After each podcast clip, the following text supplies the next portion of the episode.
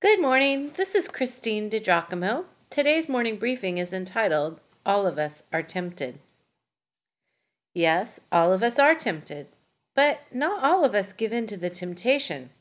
Why is that? We do not fall victim to temptation because we realize that it is just our base side wanting to satisfy something that might lead to sin. We remember God is faithful. He will not let us be tempted beyond what we can bear. But when we are tempted, He will also provide a way out so that we can stand up under it. 1 Corinthians 10, verse 13.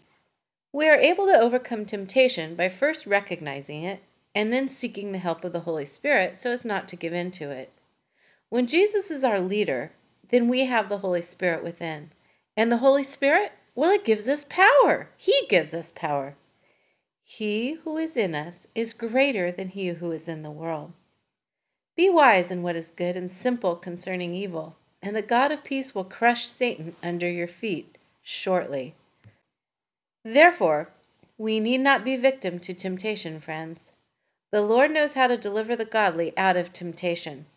So, go to God with your temptation and ask Him for help in not giving in to it. He has promised to help us, to provide a way out for us. For we do not have a high priest who is unable to sympathize with our weaknesses, but we have one who has been tempted in every way, just as we are, yet was without sin. That from Hebrews 4, verse 15. Most of us know the Lord's Prayer, or the Our Father, as others call it, in which our Lord taught us to pray, Lead us not into temptation. Do you pray that you will not be led into temptation? Do you pray that your spouse or your high school age son or daughter will not be led into temptation?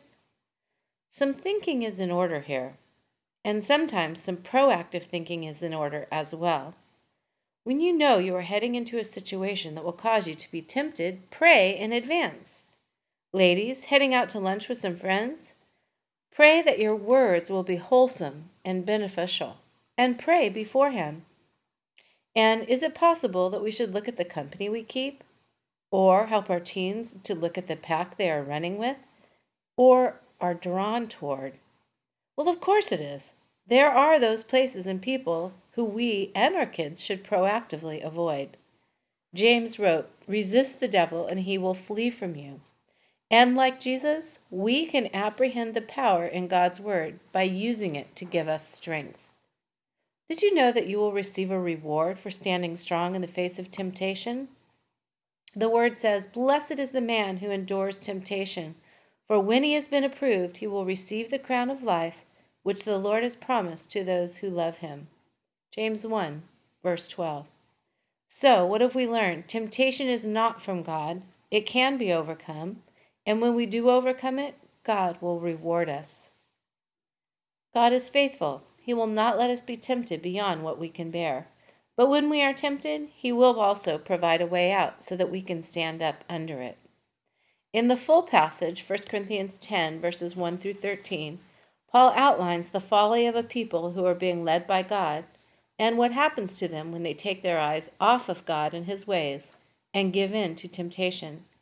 They faced God's wrath and His strict judgment. You see, God does not wink at sin.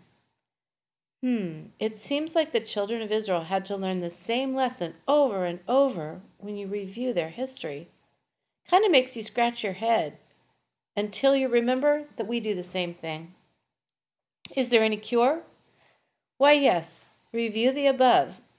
Flee temptation. Pray that you will not be tempted. Turn to God when you are. And then reread yesterday's He will provide a way out. And remember the lessons from 1 Corinthians 9 about exercising self control. The victor, he who overcomes, does so because he is faithful. And in order to be faithful, we must exercise self control, both a fruit of the Spirit and a personal decision to be responsible. Have you memorized it yet? God is faithful. He will not let me be tempted beyond what I can bear. But when I am tempted, He will also provide a way out so that I can stand up under it. Again, that passage, 1 Corinthians 10, verse 13. Friends, God's word will never return void.